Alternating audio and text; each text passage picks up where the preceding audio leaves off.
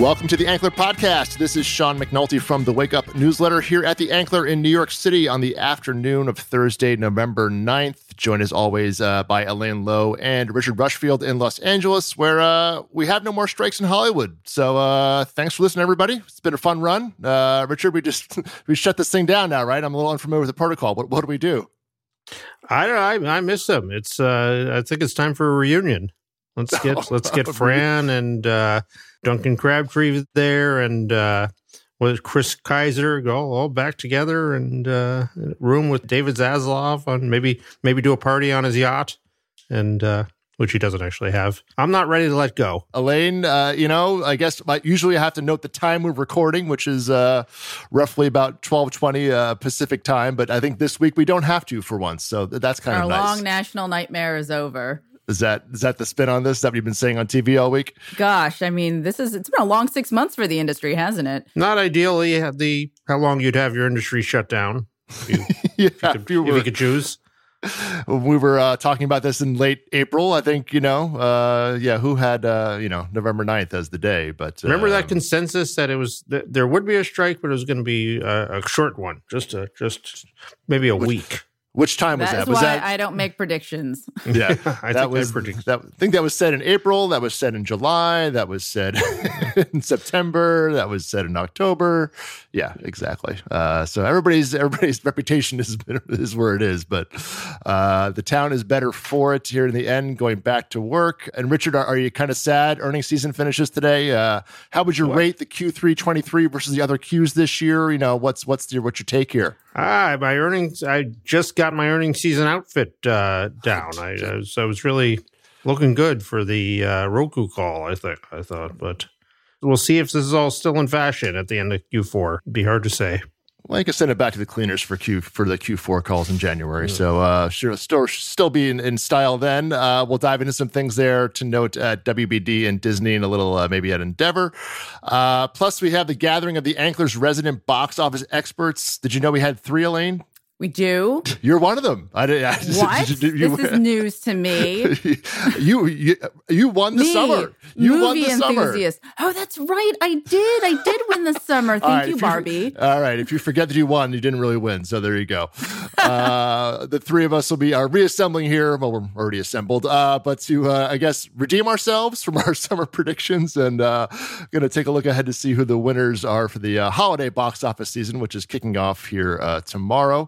And then uh, we also have uh, Elaine did a, a great deep dive into the reality TV business uh, just as the actor strike is coming to a close. Uh, there may be some more labor strife on the way just in time. Uh, just maybe not this weekend, Elaine. Take a weekend off, and then we'll more strife next week. Is that all right?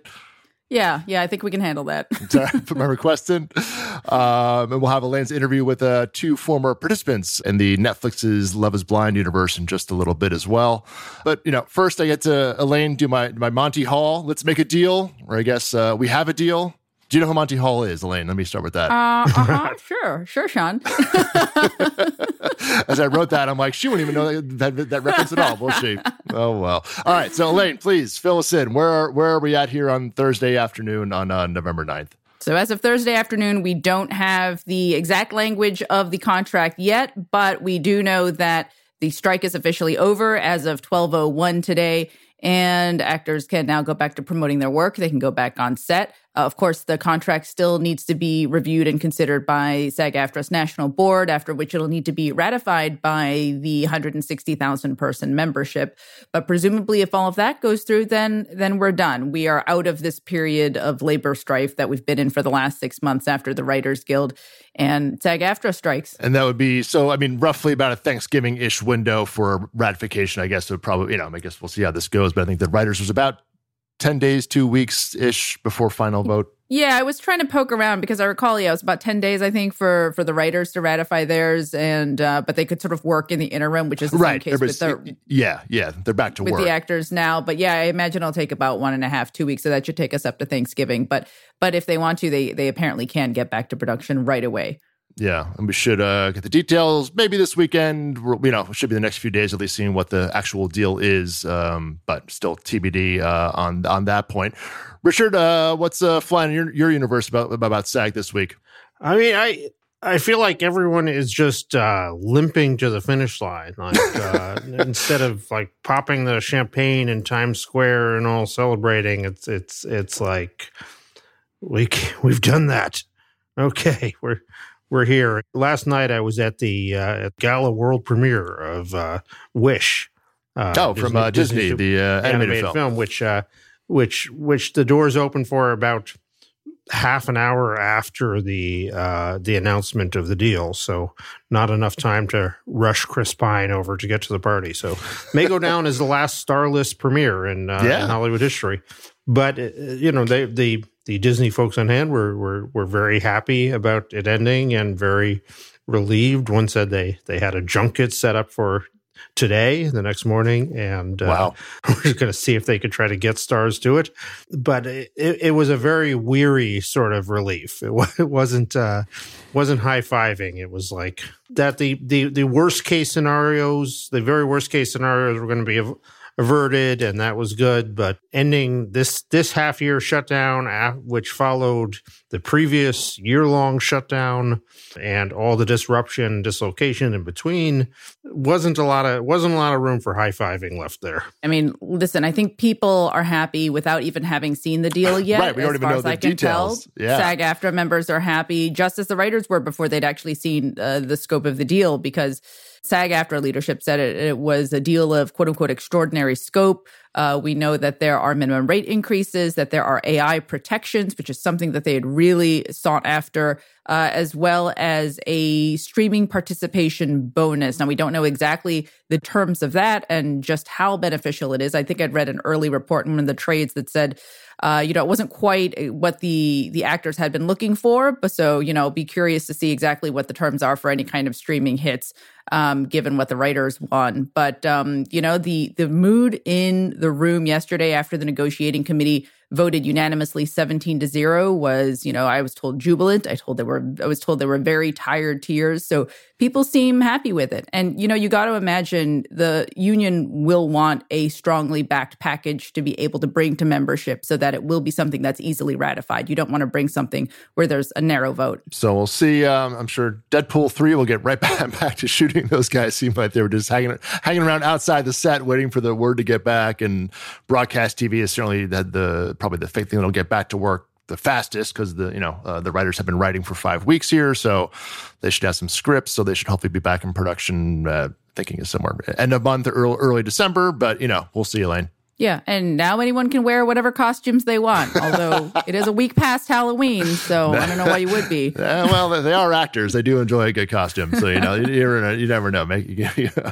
but uh, yeah, and Richard, you know, speaking of AI, was a big point. We'll see what the language is and things along those lines. But you had some thoughts around uh, around this this week.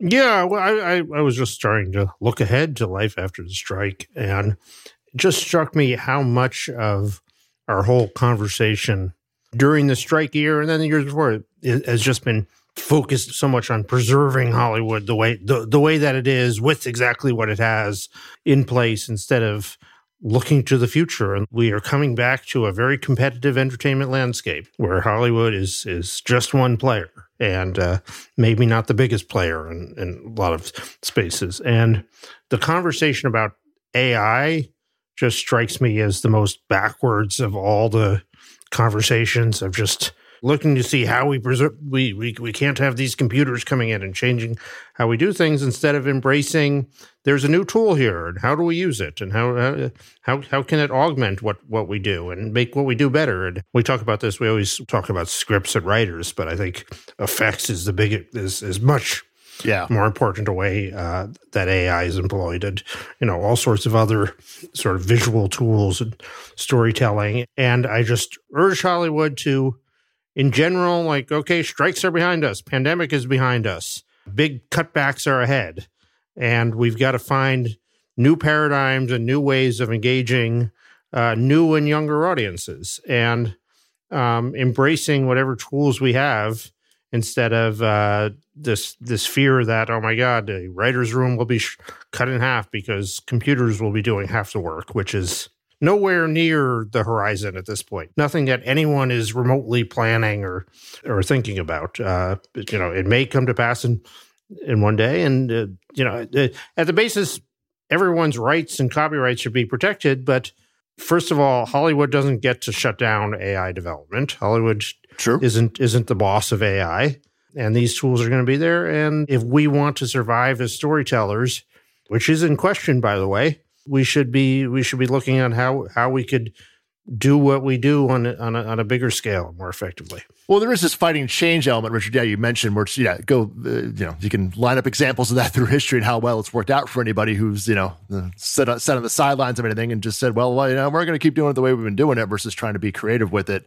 I mean, protections are important, certainly, but you know, you hear a lot of uh, I read occasionally these uh, missives from Silicon Valley and technology saying, "Oh, well, we can, you just let the AI do it," and like they've never been on a set in their life, and they've never seen a TV show being put together and seeing the creative process up front and being like, "Yeah, you can do that."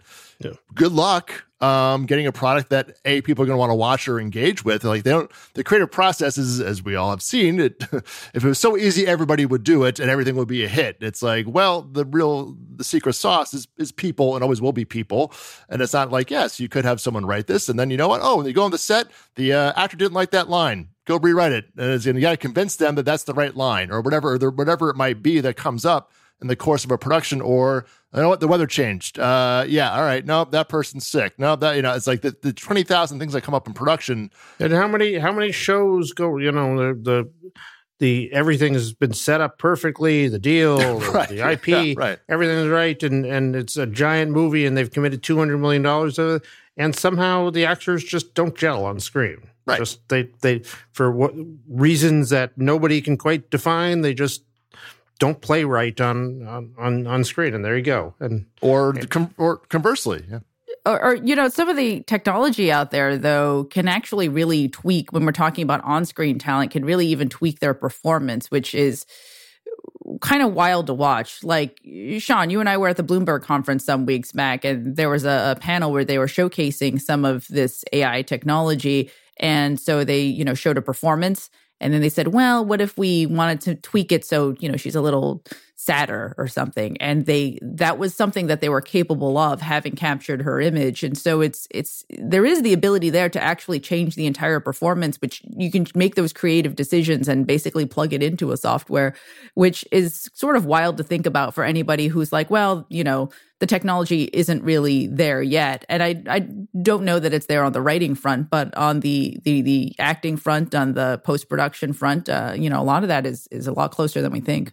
Yeah, but even that is still human guess. It's like, oh, well, that may be the right move. It may not be. You know, you maybe the things that the audience may not respond the way that to making that adjustment and it may actually throw you know so there's still i mean you're telling you can do more and it's back to the richard's point about the tools and how you use them um again it doesn't that doesn't guarantee the movie's going to be successful or people are going to you know share it on tiktok you know a billion times or whatever but you're entirely right and the, that's where we'll see what these protections are laying in the sag deal but like what's the actor's right in that or what is you know what is the kind of protections where you know you can you know you can CGI Elvis on top of someone at this point and make an Elvis movie in 2024 if you wanted to on a, on a you know on a on a on a visual basis um and put his voice in and or sub in Austin Butler or whatever you want to do.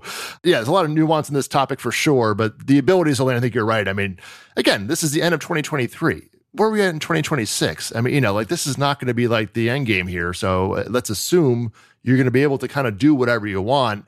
I still think there's just going to be that element of people in the room that no matter what you can do, you still need that. It's still a very collaborative process to bring anything to life.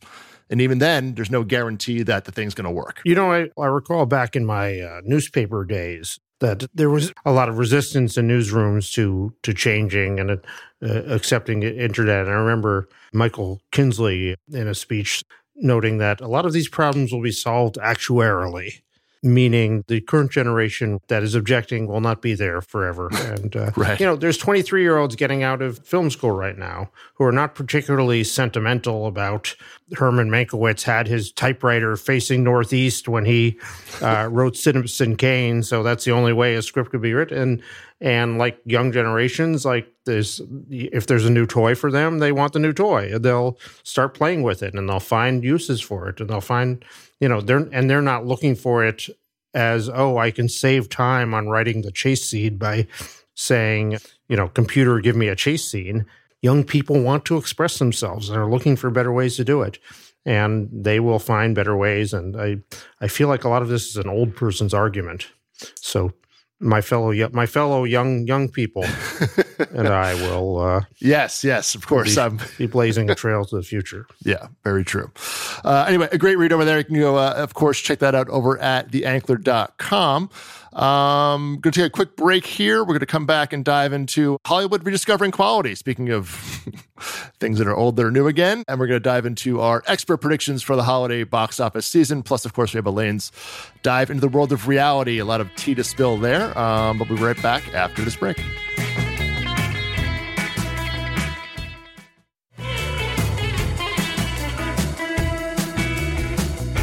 All right. Before we uh, dive into our next topic, I want to just uh, give a quick heads up to uh, a great new read uh, from Andy Lewis, who does The Optionist here at The Ankler, kind of tracking all the latest and greatest in literary properties coming onto the market.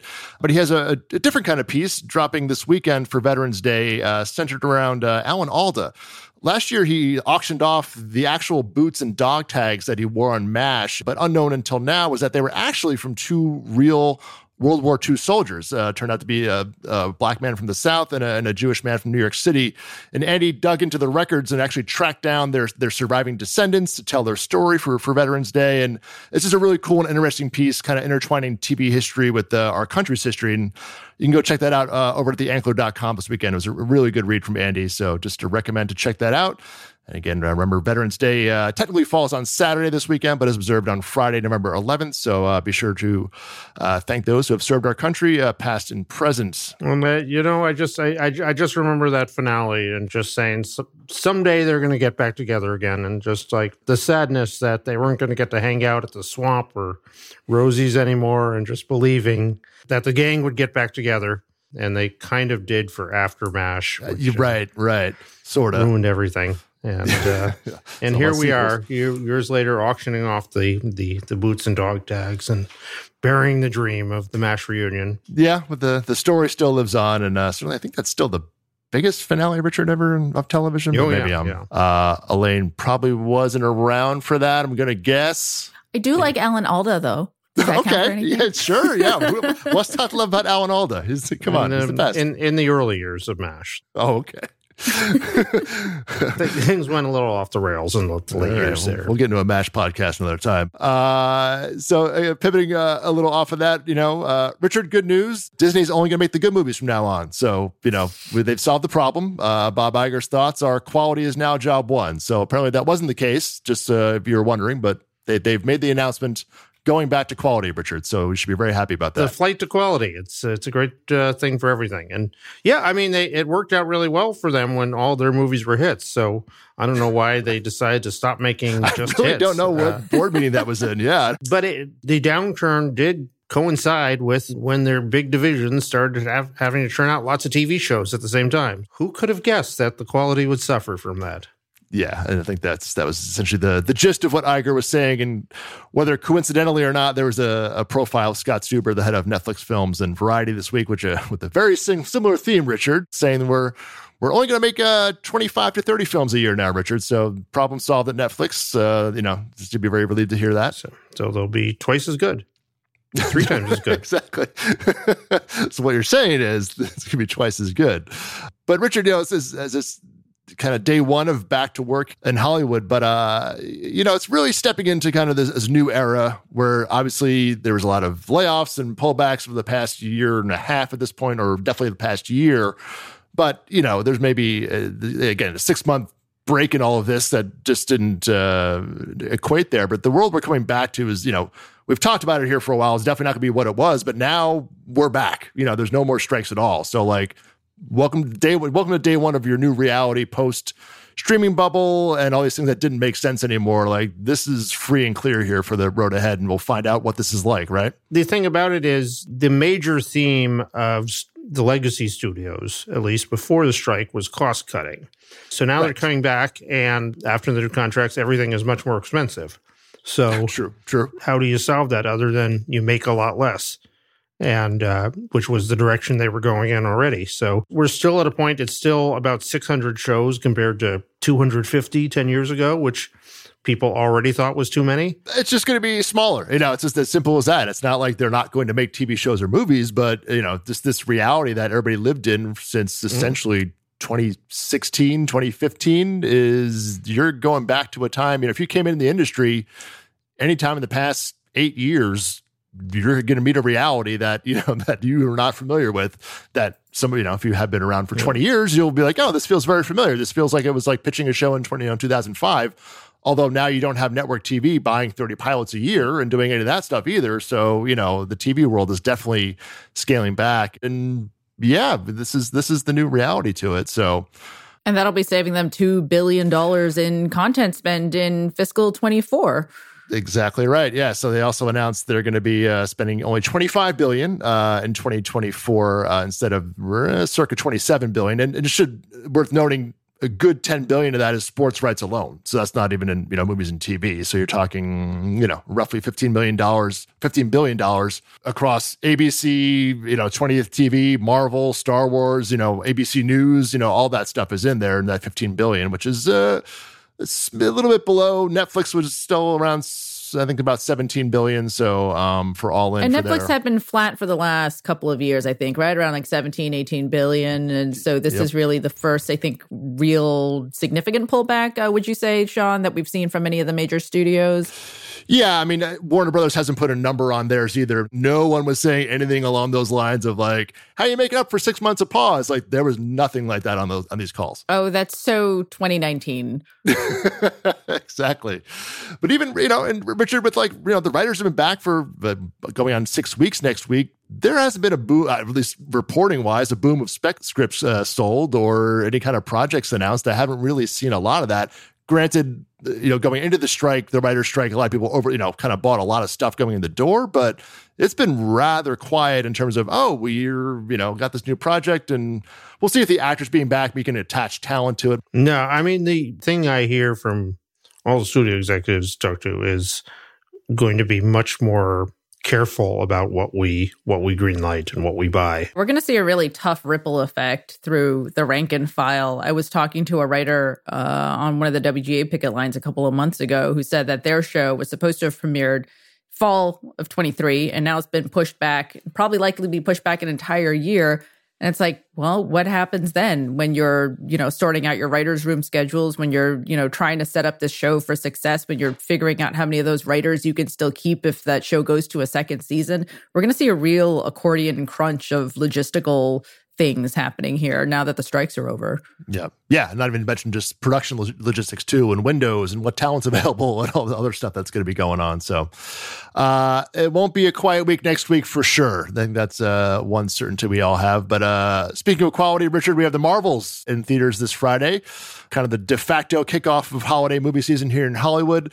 Oddly, Disney kind of kicks both of them off. Disney's uh, The Marvels is another, you know, $220 million budgeted uh, fare for Disney. Uh, Richard, please donate if you can. It's, it's for the kids if you can this weekend.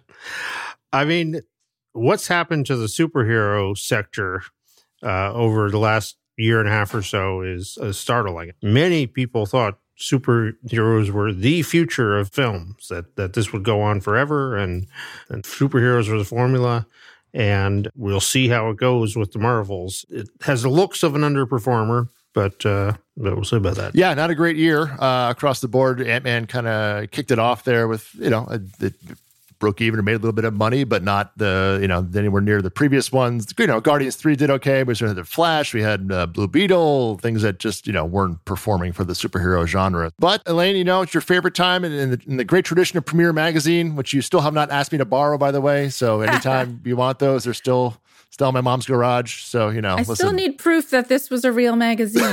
Sorry, I just angered like a legion of film bros on Twitter by saying Yeah, exactly. Next time I come to LA, I'm bringing one out for you. So there you go. You can actually hold the magazine. Uh, well, all right. So well, I do want to start. How was Wish? Uh, Wish is good. It's not a, a, a giant sort of explosive uh, Disney animated, but it, it's very old fashioned feeling. I mean, it, it's Disney's 100th birthday, which you're reminded of, and they literally said, How about you do a movie where the pitch is Disney's theme song? when you wish upon a star is Oh. and they say when, when you wish upon a star why don't we why don't we break down how that works what's the mechanics that happens there and we get inside that uh, trope you know we're worst pitches to start out a movie with uh, but it was it was almost uh, almost like a infomercial for the disney ethos there but it, it's it's Oh. not bad it's good. it has music which always helps and um the most important factor to determine it the deep fried oreos at the premiere uh, were uh, were a tour de force and uh, I think a strong predictor of good things to come. I don't know, Richard. When the food outshines the movie review, that's never a good The food sign. always but, uh, comes first. you The shoot- well, the well, food for always- you, that's true. That's yeah, that's a Yeah, rare, that- a rare affair where the movie shines I, outside. I can't the think of a film that is that that would uh, stand bigger than the buffet, but uh, Well, the, the, the record continues. All right, Elaine. So uh, let's see who wins the uh, ten dollar gift card to the Fox commissary this time out. You won the summer. So when we land at that point after the holiday season, what will be the top three films, uh, highest grossing films from now until that point?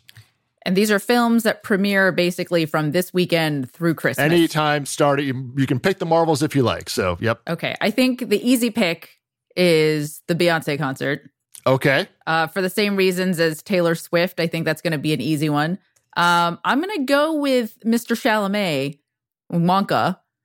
I mean, All I think right. you've got you've got IP, you've got uh, a floppy-haired popular star. How who can go wrong with that?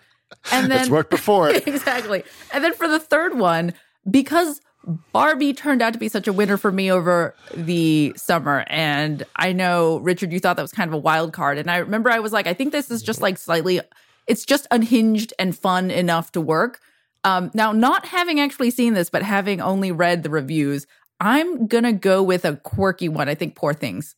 It's just gotten such raves Oh. coming out. Um, I don't know. Why? Maybe it could translate to a mass audience. Maybe it could. Okay. Searchlight would love to see that. Uh, okay, got it. Richard, what do you got?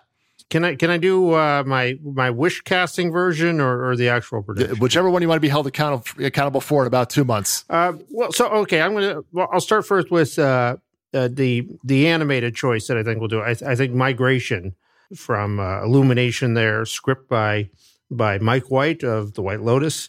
I, I'm predicting that for breakout animated smash. I'll go with Wonka uh, also, and I feel like Color Purple could uh, sell some tickets. I feel like that. It's a musical. It's uh, a beloved title. It's got Oprah involved. I feel like that could do well. I, I'd also like there's an undercard race here that December 8th, you have three um, icons of film nerddom uh, coming out with new movies on the on the same day. You have Poor Things, uh, as Lane mentioned. You have the the new and possibly last film from uh, Miyazaki, Boy and the Heron, and you have Jonathan Glazer, who had this uh, this crazy career where he's been become this icon of film nerddom with only three films in like twenty years that are on blockbusters with uh, Zone of Interest, which I saw in Toronto and is very uh, intense. Not a uh, have them dancing in the aisles, but powerful. This will be a historic day for film nerds. Exactly. They have December 8th all to themselves. Uh, yeah, and the calendar is a little, I actually guess it probably always is loaded. Thanksgiving is, you know, a pretty big, big slate. Christmas and the December 22nd have a big time, but early December, the first two weeks are really not much at all. So it's going to be. Here's uh, here's one crazy thing with with all the open space this year. Warner Brothers has Wonka, Aquaman Uh. two, and Color Purple all coming out within ten days. Yep. I do not. I do not envy the uh, Warner Brothers uh, publicity department.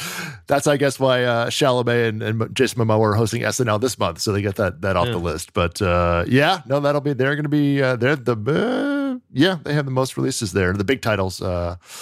In uh in December. All right. Well, I learned nothing from the summer, so uh I'm going to go with I go Wonka. I think is I think that's going to be number one. I think just Chalamet in that genre, and certainly with the the hit track record there, and I think that's going to be the the movie to beat. Uh I'm gonna I threw in Wish Richard, so I you know I think that.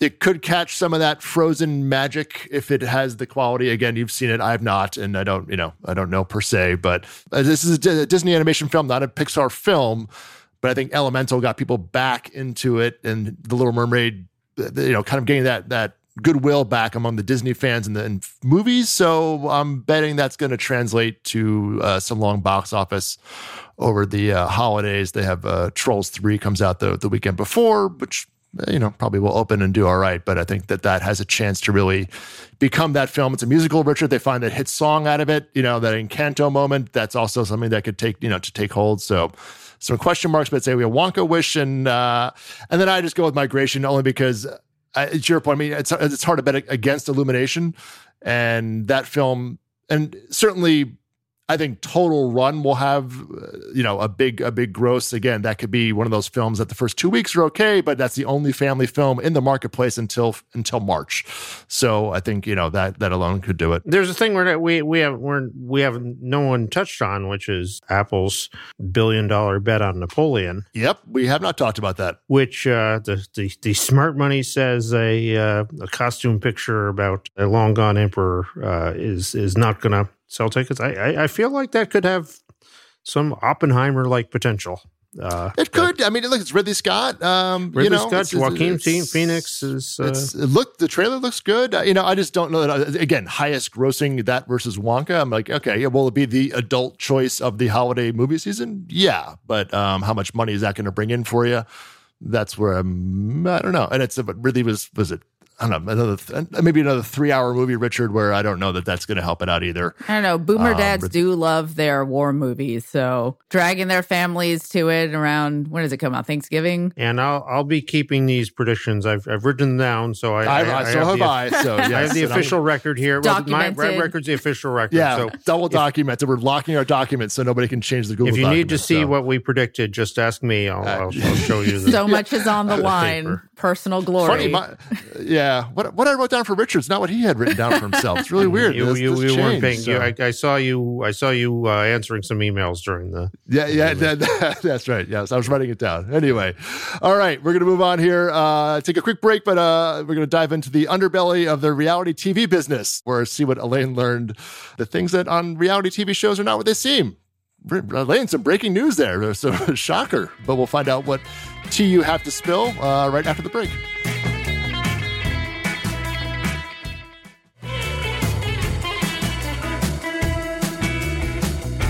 All right. Uh, so, Elaine, you auditioned for a reality show this week. Do I have the, is that right? Did I, my notes correct on this? That is correct, Sean. I auditioned for the next season of Cutthroat Kitchen. oh, oh my! Oh boy! Okay, I, I could totally see Richard on Big Brother. I'm just saying right now that I could see that being a thing that he definitely could uh to, could win on. Richard, keep that in the back of your hat there. But I guess yeah. So as you dove into the world of reality TV this week with some, uh, what did you learn from your conversations with uh, many former reality TV participants, writers, producers, uh, in the world of unscripted? Right. So there's been a lot of chatter this past summer, given the writers and actors being on strike. There's been some chatter among the reality TV world, a, a you know famously mostly non-unionized place. There are a couple of unionized reality shows, like talent shows. Like if you look at American Idol or America's Got Talent, the hosts, the judges, they're all unionized. But you know the contestants who come on aren't. Same thing for dating shows. Same thing for pretty much all of Bravo's lineup. Uh, you know, Keeping Up with the Kardashians. So that's uh, you know been an area where there's been sort of movement about like you know should we unionize the you know and I've heard from uh, I, I spoke to two of Netflix's Love Is Blind alum who went on this dating show. And for anyone not familiar with it, the premise is you are in a pod, you're trying to figure out if you can connect with a potential mate before actually ever laying eyes on them. And it's supposed to be this sort of like psychologically based, you know, love experiment. But you know, there was we we talked to Katie Warren, remember Sean at Insider about yep. her her big uh, deep dive into the show. Uh, you know, there were some questionable working conditions living conditions. And in light of everything, I happened to talk to Nick Thompson and Jeremy Hartwell. They were both on season two, uh, and they now have a foundation, UCAN. It's the Unscripted Cast Advocacy Network, where because of their experiences on the show, they've decided to start this foundation that offers mental health care and legal resources to uh, reality TV participants. So, you know, had uh, an interesting chat with them about what led them, what experiences on the show led them to create this, and also you know what potential is there for this space to unionize? Because it's really it's a trickier space right? It's not like scripted tv where you have people who are making careers out of being on-screen actors people who go on dating shows people who go on cooking shows. They're ostensibly they're they're one and done ideally. Like if you go on american idol yeah you're looking to make a career as a performer but a lot of these other home improvement shows you just want your house redone and then you want to get out of there. So you know we sort of went over the intricacies. The story really goes into the intricacies of like you know what's feasible? And and if working conditions are not ideal how do you go about improving them? So and that's both with the you know writers and producers of reality tv as well as people who appear on screen. Um, and so you know our next interview here is uh, a chat with uh, nick and jeremy from from love is blind. All right. So without further ado let's get to the conversation with uh, nick thompson and jeremy hartwell from love is blind Okay, Nick and Jeremy, you're both founders of the UCAN Foundation, which is the Unscripted Cast Advocacy Network, which provides reality TV participants with legal and mental health resources. So, as I understand it, this came about because of both of your experiences as participants on Netflix's dating show, Love is Blind. I would love to hear more about what exactly led to that. So the foundation, though unnamed at the time, was something Jeremy brought to my attention about a year before we decided to launch it. I, sh- I say we, but I think he was going to launch it with or without me. But um, as time went on, uh, and I was further and further removed from the whole experience, um, from my very public divorce and the impacts that that was having on me personally, I really started reflecting on everything and realizing how messed up it was from almost you know the get-go of of arriving for filming uh, if not before that. And as i was able to sort of process what i had been through over the last you know two years i really realized like something's wrong here and someone has to do something. And i don't want to be the person to do something but if that's what it comes down to i'm going to step up and be uh, you know, one of the people that do something. So after a year of pitching me on it, I think with some some of my own flavor added to it, I was happy to join Jeremy in the crusade. Yeah, thanks, Nick. Just to reiterate what Nick said, it was really brought about from our experience on Love is Blind and understanding that there was uh, the the way reality TV was being produced was not taking into account the needs, uh, the health concerns, labor laws, even just basic human rights. It wasn't taking those into account and was often violating them. And it had been going on for such a long time. And the industry had not corrected itself and it didn't seem like anything anyone was doing anything about it or anyone was there for these cast members to offer support so it was something to fill that vacuum, fill that gap, and to provide a need where there was no service for that. And as Nick said, I'm so glad he was on board for this. I'm, I, I, probably would have launched it without him, but it certainly would not have been as successful. He's been so critical into bringing a broader perspective to this with his platform and his outreach, and uh, so grateful for that. But I think an important thing to consider is UCAN is not about Love is Blind. It's not about Netflix. We focus on that from a storytelling perspective because that's what we know, right? That's experiential for us. That's what drove us to create this, right? But it's about the larger industry as a whole. And so even though we may refer to Love is Blind as examples of why we started this foundation, it's really not, that's not the focus. The focus is on helping cast members from all across the world in every single reality show where they experience these issues and on advocating for change across the entire industry. Mm. And just to add to that, too, we have spoken with over 100 cast members uh, with the foundation, and they span across the world, across industries, across show styles. I mean, we have cooking shows, we have love shows, we have dating shows, we have game shows, we have contests, we have people we've spoken to from the talk show days and and you know the same stuff was going on there when when it was sort of the origin of the reality TV we watch today. Yeah, and, and I want to hear more about those cast members' experiences. But first, let's go back to yours, Nick. You said that it was messed up from the get go. Uh, you know, what was your experience on on Love Is Blind? So from the moment you arrive, you're slowly sort of groomed to this ability of giving up your autonomy and giving up your individuality in a sense.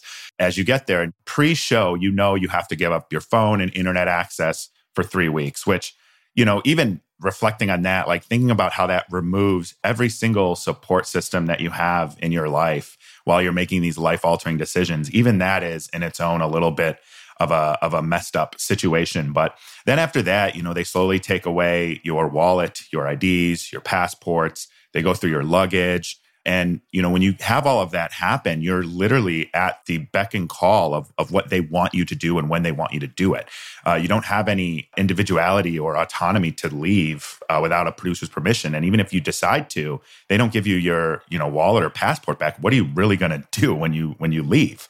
Um, so that was kind of where I was like, that's that whole situation is messed up. And then reflecting back on filming so many hours a day, like up to 20 hours a day sometimes, not being able to get sleep, not being able to get sunlight, not getting, um, you know, what I believed was adequate food or water. And it's just this whole experience is, you know, there, there's elements of it that I think are great and that could work and that have the ability to, to bring people together. But when you're under those conditions and you don't have any recourse, you don't really have any body autonomy of what you're going to do and what you're going to say or where you're going to go and what you're going to do. It's just a very oppressive situation to be in. And I just don't think that we have to produce reality TV at the expense of people's wellness, people's labor, people's uh, mental health, or any of those elements for that matter. So you were prepared to give up your phone. Like these were sort of the conditions of the, the, the social experiment, as it's called, right? So it sounds like you weren't prepared to give up your wallet or your passport. Were these things that the producers had told you about beforehand? I would imagine that. So I can't for sure say in one of my, you know, 50 conversations or whatever I had that it wasn't mentioned, but I feel like that's something that would have stuck out to me as someone who is a traveler. Like I know how important it is to have your ID and to have your passport just to move around. I mean, you know, to have your wallet and your cash, I didn't have any cash, but people did have your money taken away from you. And when this really started to think during the process is when, you know, we were isolated in our hotel rooms and I was thirsty and I was hungry and I wasn't receiving what I, you know, would consider adequate food and water. Um, and I couldn't even have the option to order DoorDash or have something delivered because I didn't have any money. And then when you go to you know, Mexico, as we did in our case, for me, it was like, I, I'm in this foreign country. I'm not even in a resort the for, first few days, and I don't have an ID and I don't have my credit cards or cash. Yeah, I can say with complete confidence they never mentioned that to me. If I had known that, I wouldn't have gone on the show, and I suspect a lot of people wouldn't either, which is why they don't mention it because that's that's a big red flag. And by the time they came around to take our cell phones, which we did know about, at the same time, they also took our wallets, you know, all the things that Nick talked about, and it was kind of too late to push back. Um, and on top of that, and they, they, do it slowly too. They yeah, do it over time. What do you mean slowly? And over like a couple hours, they give you a meal after they take your phone. And it's like, okay, now it's time to take your passports. We're going to hold them for you in case you go to Mexico. And just, it's kind of like this whole storytelling mentality as they slowly strip away your autonomy. Yeah, well, it's I mean, it's that's core to psychological manipulation. Um, you look at it in like uh, you know, cu- cults are kind of a good example of this, right? They don't throw everything at you at once. There's like a storytelling perspective, so that you become embedded in it because it's like the frog boiling in water analogy. If you put everything out there at once, it's going to raise alarm bells. So it's it's hallmark to psychological manipulation. By the time you understood there was some gaslighting and some deception going on, and some things we didn't expect and weren't communicated ahead of time about, we were kind of already in that process. And so it was, it became harder just mentally and emotionally to push back against it. Did you bring up those concerns to producers over the course of time as these things were taken away? And, you know, Nick, you mentioned that you felt like you didn't have enough food or water. You know, did you bring those concerns up and what happened when you did? Yeah, so I was I was concerned about the phone at first just because I was leading a whole team of like 16 people at work at the time and to not have any access to me was a little scary. So we we did find some workarounds for that. I was able to give my producer's phone number to, you know, my contact at work that's my peer in case of an emergency, which we used a couple times. But when it came down to the other stuff, like we were all asking for water um, whether we were on set or in our hotel rooms. There's even a scene in there where Kyle jokes about there being three grapes and we better get ready to fight over them. Uh, that actually made the cut. Uh, but yeah, these were expressed pretty often, I would say. I, I know it was something that just seemed at the time, it seemed like it wasn't really nefarious. It was just sort of people have other things to do. But, you know, when you're a production that big and to make sure that people have food and water that they feel adequate for themselves, I think is, you know, base level of what you should do. And this isn't just our experience. Like, despite the food montages you may see in later seasons of the show, you talk to anyone across pretty much any show and you get the same experience lack of food, lack of water, lots of alcohol. Yeah, I think it's important to also get away from this sort of layman's understanding or this this common reaction to psychological manipulation of, or why didn't you do this? Why didn't you react like this? Why didn't you push back? Right? We we need to get away from that because it's inaccurate. And all you have to do is look back on psychology. Just go to like you know, talk to a psychologist, look at psychological experiments like the Stanford prison experiment or the Milgram experiment, right? That's not how the human brain works. When you're under that level of manipulation, you're not thinking, you're just sort of following instruction. You're going with it because that's what you're being programmed to do. But there are little red flags that go off in the back of your head, but you're just not you're not pushing back in the way you normally would because again you are under the influence of sophisticated psychological manipulation but that that doesn't mean you know subconsciously you don't feel something's off Nick, you mentioned that you've, you know, both of you have spoken to to other cast members on other reality shows. Tell me a little bit about the things they've told you and any kind of similarities you've drawn to your own experiences. I think my biggest takeaway from the last few months with the UCAN Foundation is that I had it good compared to what a lot of people experienced. Um, and that's from a production perspective. We've spoken to people. I've had people on my podcast where we talk about what their experience was and there's stories um, endless stories of, of the food deprivation the water deprivation being forced into situations that they don't want to be in that have caused crimes uh, sexual assault uh, people needing medical attention uh, not being able to get it. And then of course there's the whole side of editing which positions people in a poor spot that could literally ruin their lives um, under the the guise of oftentimes defaming edits, misrepresentation, which it all says they can do to you in the contract. Which you know, I read the contract and you know I read that part and I'm like, well, I'm not going to do anything that isn't me that's out of character. So i don't have to worry about that. But then you hear stories of cast members where things were edited out of order to make them look like they cheated or things were withdrawn. So you can't talk to your child until you say what i need you to say for this scene. Taking scenes in specific areas and using the dialogue in another scene. And so it's just a very, very uh, damaging situation for people during production. And then those people get it after production uh, as well. So, you know, I, my heart goes out for some of these horror stories that I've heard. Um, people have lost their businesses. Uh, people have been harassed uh, online. They've been harassed in real life. It's just, it's horrifying to hear the stories. And they don't have any recourse as a cast member, but then the production companies don't take any responsibility after they do this to people. Yeah, and I think to add to that, like there's there's table stakes in terms of what we hear from every single cast member, and that is the, the, the basics of the manipulation, the sleep deprivation, the food deprivation, the withholding the water, the controlling of the schedule, right? That's every single cast member. And from there, it just could escalate, right? There's varying levels of like psychological manipulation all the way up to extreme psychological torture. I'll give you an example. There was one cast member who talked about an experience to where like the the members on her ca- on her show were tricked into thinking they were in a plane crash and were about to die. They went up into a plane for a uh, like a challenge. I think it was a skydiving challenge but it was a setup. So the the pilot said that they were going to crash and it was emergencies and there was nothing they could do because it was a small plane um, and they were all going to die and like hurtled towards the ground. But it was a setup by the producers, and so obviously the plane didn't crash. They got off the ground, and apparently the lesson was life is short, so you never know when you're going to die. Oh God, that's wild. Um, yeah, but that stuff does not shock me anymore because I hear it so frequently from so many people, and it is infuriating. Because how can this keep happening?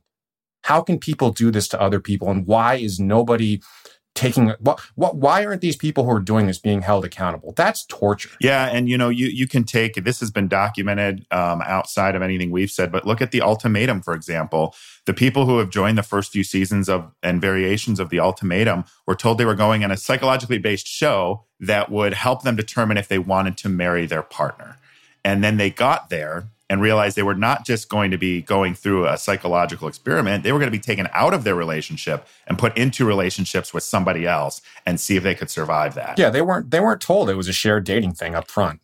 yeah. That was sprung on them on camera. And you've yeah. spoken to to participants on the show. Several. Oh yeah.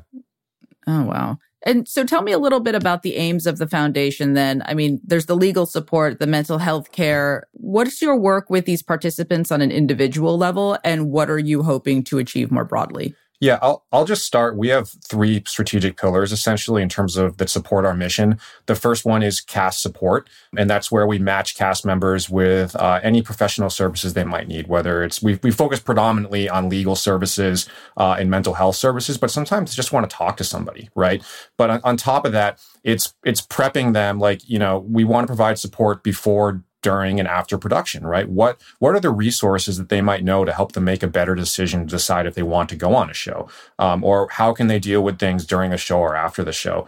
So the first one is cast support. The second one is public education, right, which is sort of what we're engaged in right now. It's helping people understand that it, it really is actually far worse in in reality in these productions than people even realize. And you know, the I think the important thing I want to focus on is we are not trying to tear down reality TV. We're not trying to kill this industry. It's about creating something better because it can be better and it should be better. So that's the second part is the public education. And that leads into the third part, which is advocacy for change, right? What can we do? How can we push forward this agenda so that we have ethical production of reality TV? So between those three things, that's where we see UCAN's mission going. And that's where, you know, whenever someone donates, it's going toward directly towards one of those three missions. You know, I spend a lot of time talking to cast members and a lot of time doing the advocacy organizing work that is required. And we talk a lot about unionization, like that's a lever to pull. Uh, that's not going to solve every issue, right? But we need to get basic labor practices in place and remember that we are working with human beings and we've decided as a society that we are going to have labor laws we're going to have regulation and somehow reality tv's escaped that. So getting these basic fundamental rights implemented into reality tv production and cast members is a huge priority of ours and it's going to take a lot of work but you know there's going to be a continuing effort to make sure that we can advocate and get that change in the industry. Mm, and tell me a little bit about the feasibility of that, because when you look at the way scripted TV actors or scripted film actors are unionized, I mean, this is their career, their profession.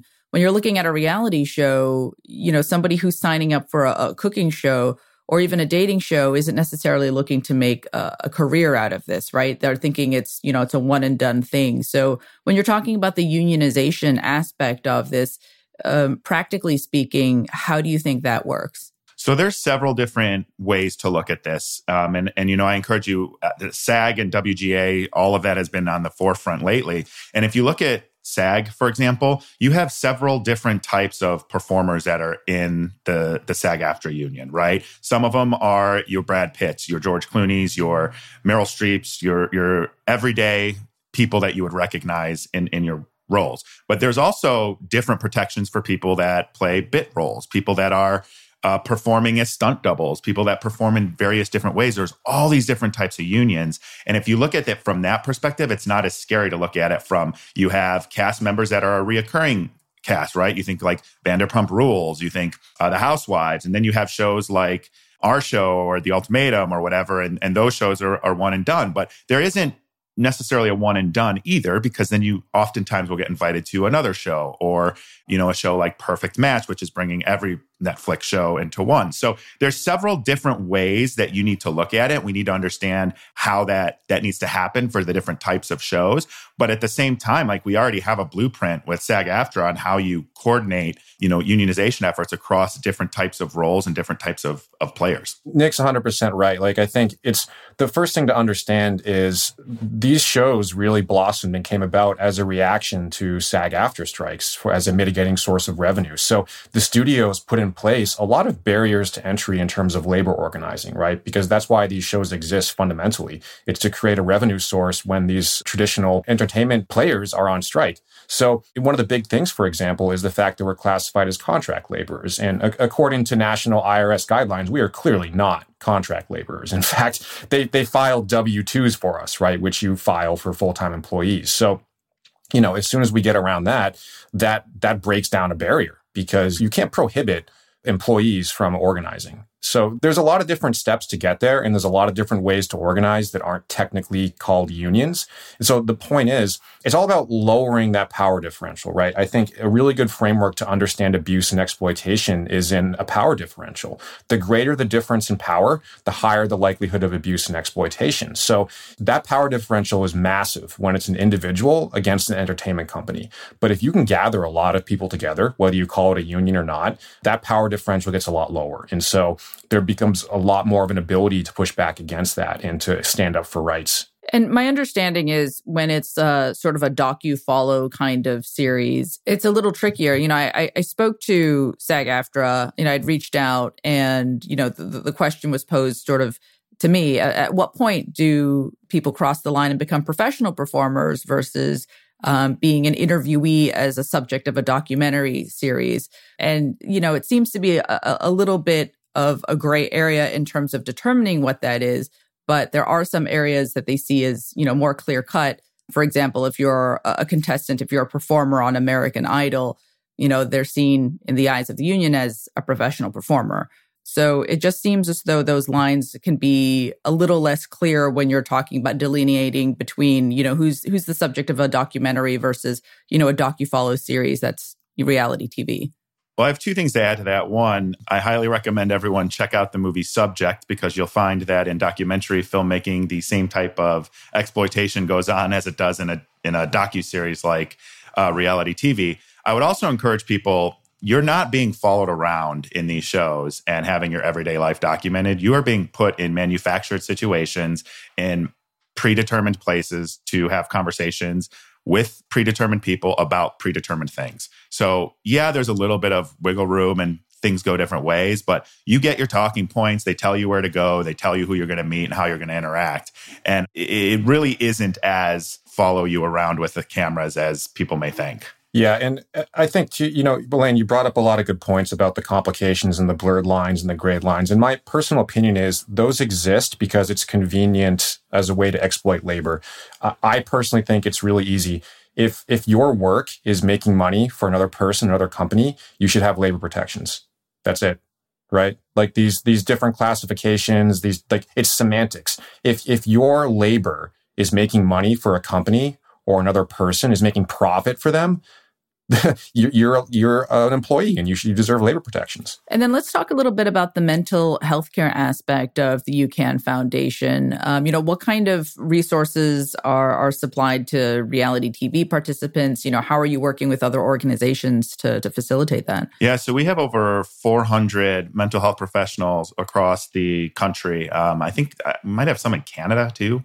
I, I know we've mm-hmm. got we've got several across various states, right? And it varies by state. So what we're doing is we're uh, personally vetting these therapists and making sure that we have the ability to connect them with cast members that need support because it is difficult to find a therapist. It's also difficult, even more difficult to find a good one. And then on top of that, we're building out resources, as Jeremy mentioned earlier, to help people, you know, through workbooks and interactions and using our network of cast members to help them really prepare for what it's like to go on the show, if they should go on the show, how to understand their rights, what they can and can't do, how they should think about things, self-regulating when you're in that heightened state of nervous system, and then, you know, making sure that they have all of these resources available to them after the show as well as they immediately wake up one day and are in the public eye and being scrutinized for everything they did and everything they didn't do. Yeah, we, we want to offer a comprehensive suite of services, right? We want everything from self-help guides to matching services with mental health professionals. Really, it's it's whatever someone needs. And I think all you all you have to do, I think it was the Guardian that reported that there's been um, 38 suicides of reality TV cast members in the past decade or so. I mean, this is it's it's a real big problem. And you know, again, Nick and I have talked to well over 100 cast members, and a lot of them are experiencing deep-seated trauma um, and have been dealing with it in some way for 10 years. I've talked to several cast members who I'm I'm the first person they've told this story to about their trauma in 10 years because they have not mm. because they've been so threatened about keeping it quiet that they've been afraid to talk to anybody. So, I mean, there's there's a massive problem here, and we really want to give people whatever resource they need to uh, to work through it and to help themselves. And what kind of, when you're talking to all of these other former uh, cast members and participants, you know, what kind of mental health care were they offered during their time on the show? Um, I mean, I'll tell you, I, I reached out to the Love is Blind producers to ask about the mental health care aspect of it and was told that there are licensed mental health care professionals available at all points during the production and that people are free to leave whenever they want. Were those things that you felt like were clearly communicated to you at the time during your experience? There's a difference between talking and executing. And in my experience, I didn't have any of those available to me, nor did my ex wife, as she had a panic attack and they forced us to film through it. So I think that would have been the great time for one of their psychologists or mental health professionals to step out and say, Hey, I'm here. I'm here to help you and make sure that you get through this. Yeah. And, and again, I don't want to keep focusing on Love is Blind, but since we're specifically talking about this studio, um, I have not, you know, I've talked to probably 30 or 40 cast members from the different seasons, and not a single one of them has said they felt free to leave or that they were so they were psychologists available, right? So look, I I can't say for certainty one way or another if what they're saying is true. All I can say is I, you know, every single account I've heard doesn't back that up. Thank you guys so much for your time. I really do appreciate it. I appreciate your insight and sharing your experiences here. Yeah, thank you so much for having us. Thank you so much, Elaine. All right, that's a wrap for this week. Thanks again uh, to Nick and Jeremy for making time to join the podcast. And of course, uh, definitely go read Elaine's piece over at The Ankler, diving into all things unscripted and reality. And remember, you can subscribe to The Ankler at theankler.com to get the latest from Richard uh, my, of course, uh, daily wake up newsletter, entertainment strategy guy, plus all the latest insight from inside the Hollywood executive suites from Peter, Elaine, Claire, and the rest of the Ankler team. You can, of course, follow the Ankler at the Ankler on social media platforms. And, of course, a thank you to you for listening, and uh, we'll see you next time.